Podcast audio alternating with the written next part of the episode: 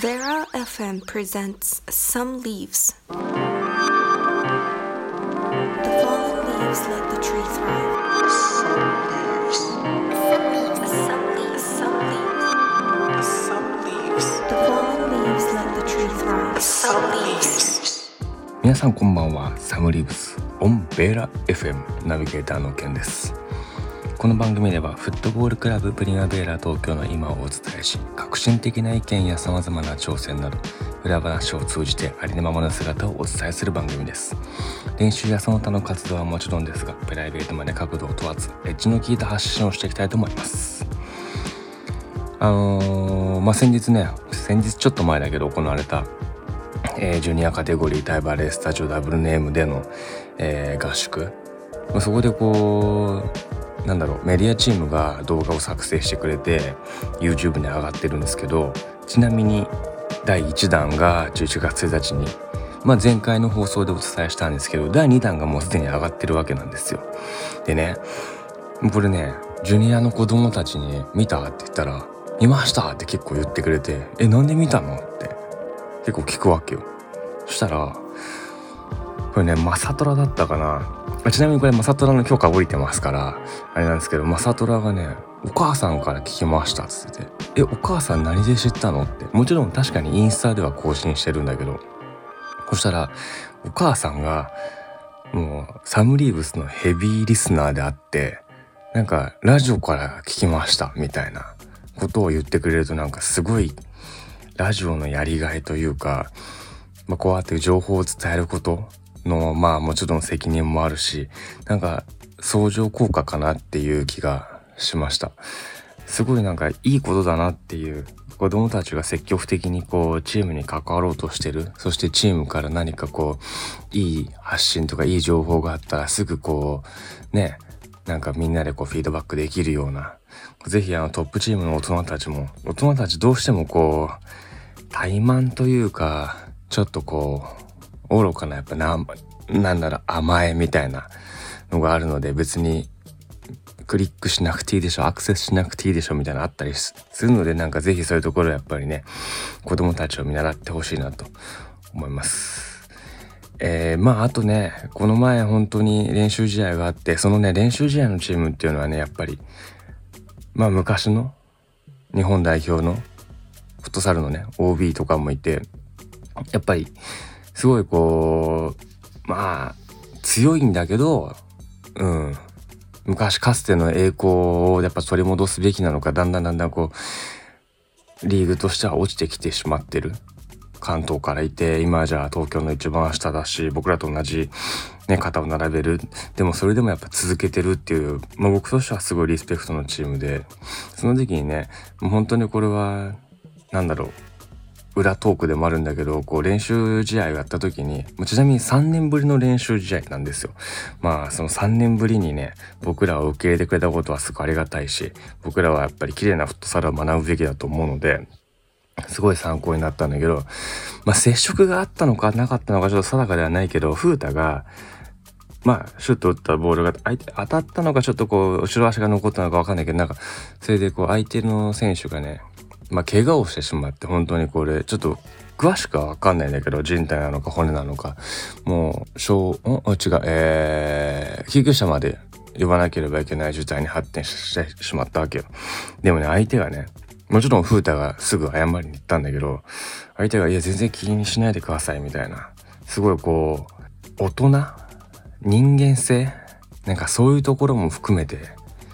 大きなものを感じました。で、代表の方ともお話ししたんですけど、それはもうあの、練習試合の内容とかレギュレーションもそうなんだけど、で、僕がなんかまあリーグではちょっとあんまりね、うちも芳しくないので、みたいなこと言ったら、いやいや、そんなの関係ないですよ、と。あの、いい年もあれば悪い年もありますし、みたいな。でもお互いこっからね、これを機に強くなっていけばいいんじゃないですか？みたいな、すごいこう、心の深さというか大きさを感じました。うちの選手もそうでなければいけないし、もちろん風太の初動行動には、うん、俺自身もやっぱ脱帽したいなと。の、まあ、風太普段ね、あんまできないんですよ。あできないんですけど、なんか、ここぞっていう時の、なんか、心強さみたいのはすごい感じました。そんなチームのメディアコンテンツサムリウスオンベーラ FM どうぞ最後までお付き合いください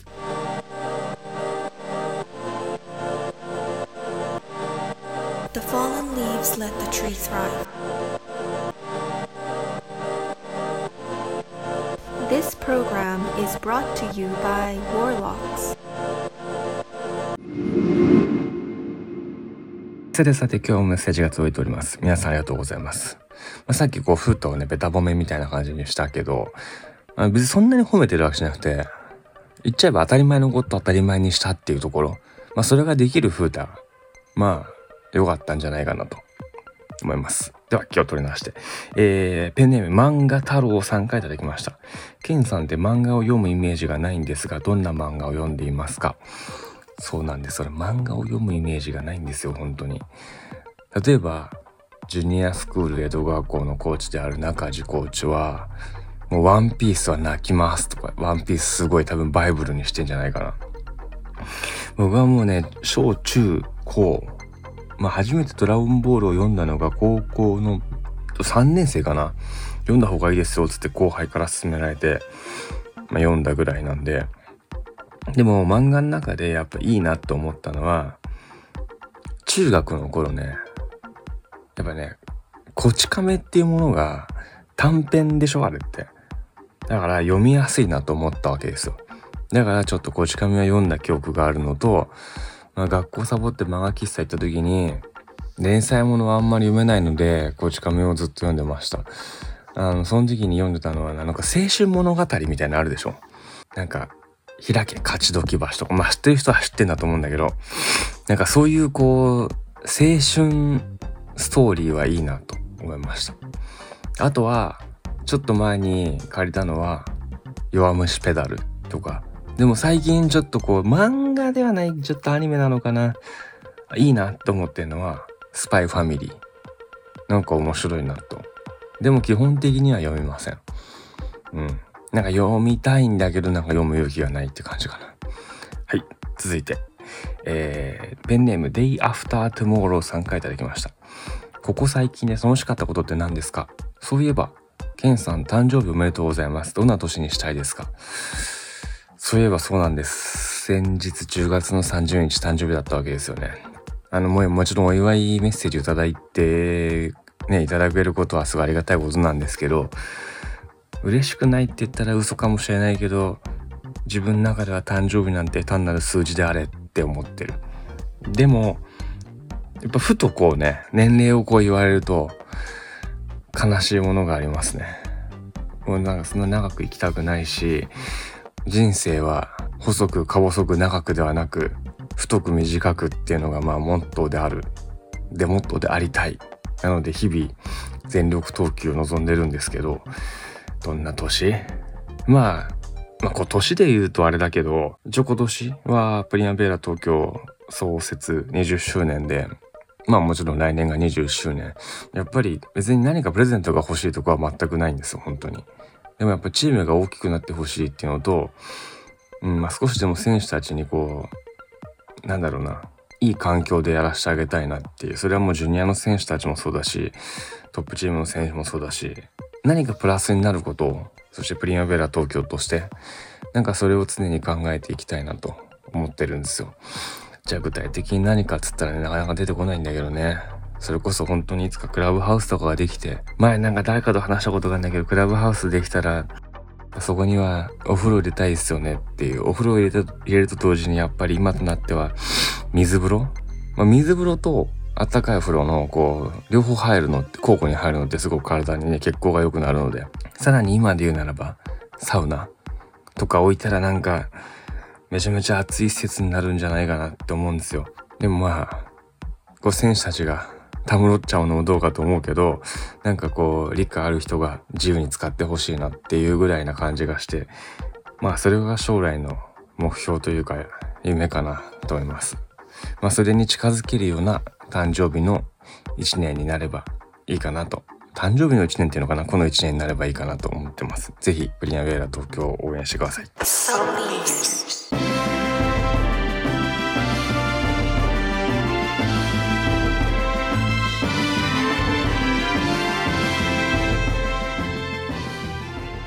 ではでは最後にクラブ情報をお伝えします。えー、11月は今週で、ちょうど今週の日曜日、えー、東京都フットサル4部リーグ、えー、もうラスト2節なんで、まあラスト2節の中での1個が、ちょうど今週が、まあ強豪相手というか、まあ常にね、うちらは、まあ、ビリに近いので強豪相手ではあるんですけど、1位はやっぱり走るチームなので、まあ、悔いのないような戦い方をしたいなと思ってます。そして11月の23日ですね。これが本当に12時10分、えー、渋谷区二子玉川グランド。サッカー、えー、渋谷区リーグ2部、えー、運命の 最終節というか。勝ったら残留。負けたら降格。まあ選手たちはやっぱりとてもこう熱い気持ちで戦わなければいけないし、まあ、この結果で全てが始まるわけでも終わるわけでもないんですけど続けることが一番大事なので。とは言っても、うん、やっぱり全力投球で臨みたいし、えー、ここやっぱり是が非でも勝ちたいなと思うわけなんですよ。えー、そしてあのメディアチームからは、えー、秋合宿2022年第3弾がちょうど、えー、これね毎週ね火曜日11月の15日火曜日ですね夜8時にアップされます。インスタと YouTube あのぜひ本当に見ていただきたい。これ第1弾はまあちょっとこう雄大な太平洋をこうね眺めるというかやっぱ海のインパクトって俺すごいと思うんだよね。まあ普段ね例えば漁師さんとかだったら、ね、別に海は仕事場ですみたいな感覚かもしれないけど俺らからしたら海ってなかなか見たくては見えない存在じゃない？だからなんかそういうところをこうバーンと出てくるとなんかあすごいところ来たんだなっていう。ちなみに、まあ、千葉を主戦場としているマッキーからしたらすぐ道分かってすぐ教えてくれるとあその道から行ったんだみたいな。なんかそういうのも身近な感じがして嬉しいですね。というかねこの合宿の移動のマイクロバスをどうやって撮ったのっていうところにちょっと注目してほしいなと。そしてバイキング。多分初のバイキングだったのかなまあ子供たちねバイキングわかんない家で行ってんのかもしれないけどでもあんまりバイキングって行かないじゃないですか合宿のバイキングは多分初だったような気がしますまあ選手たちがえー、なんだろうバイキングのあの島っていうのかな？島って正解なのか分かんないけどあそこをこう歩いてこう好きなものを選んであ意外と野菜食べるんだねみたいなね。あドレッシングそれ選んだみたいな。ハマグリいっちゃうみたいな。まさきハマグリ好きなんだみたいな。逆にマー君プチトマト39個食べるみたいな。まあいろいろなエピソードがあるわけですよ。そういうところでしかも何がいいってあのまあ例えばレースタジオの生徒さんたちも喜んでくれてたけど一人に一個一人前のお刺身がついてるっていうのはなかなかこれは貴重な経験じゃないかなと。まあ、この合宿に関してのご飯っていうのはすごいこだわりにこだわり抜いたところなので、まあ、ぜひそういうところのこう一幕というか、うん、なんか注目してほしいかなと。あとまあよく見るとどうだろう。なんかね、うん、淳がねハリー・ポッターなの？あれよくわかんないけど。のはなんか真似して花火してます。是非あのご覧ください。うん。淳やってんなと。そんな淳ももうトップチームに合流してバンバン試合出てますからね。是非応援してあげてください。さてさて、えー、活動内容は引き続きインスタグラムや YouTube をご覧ください。質問や投稿メッセージなどお問い合わせはインスタグラムのメッセージかメールまたはサムリーブスの動画にコメントする形でも結構です。さて、ベーラ FM サムリーブスもエンディングのお時間です。最後までお付き合いいただきありがとうございます。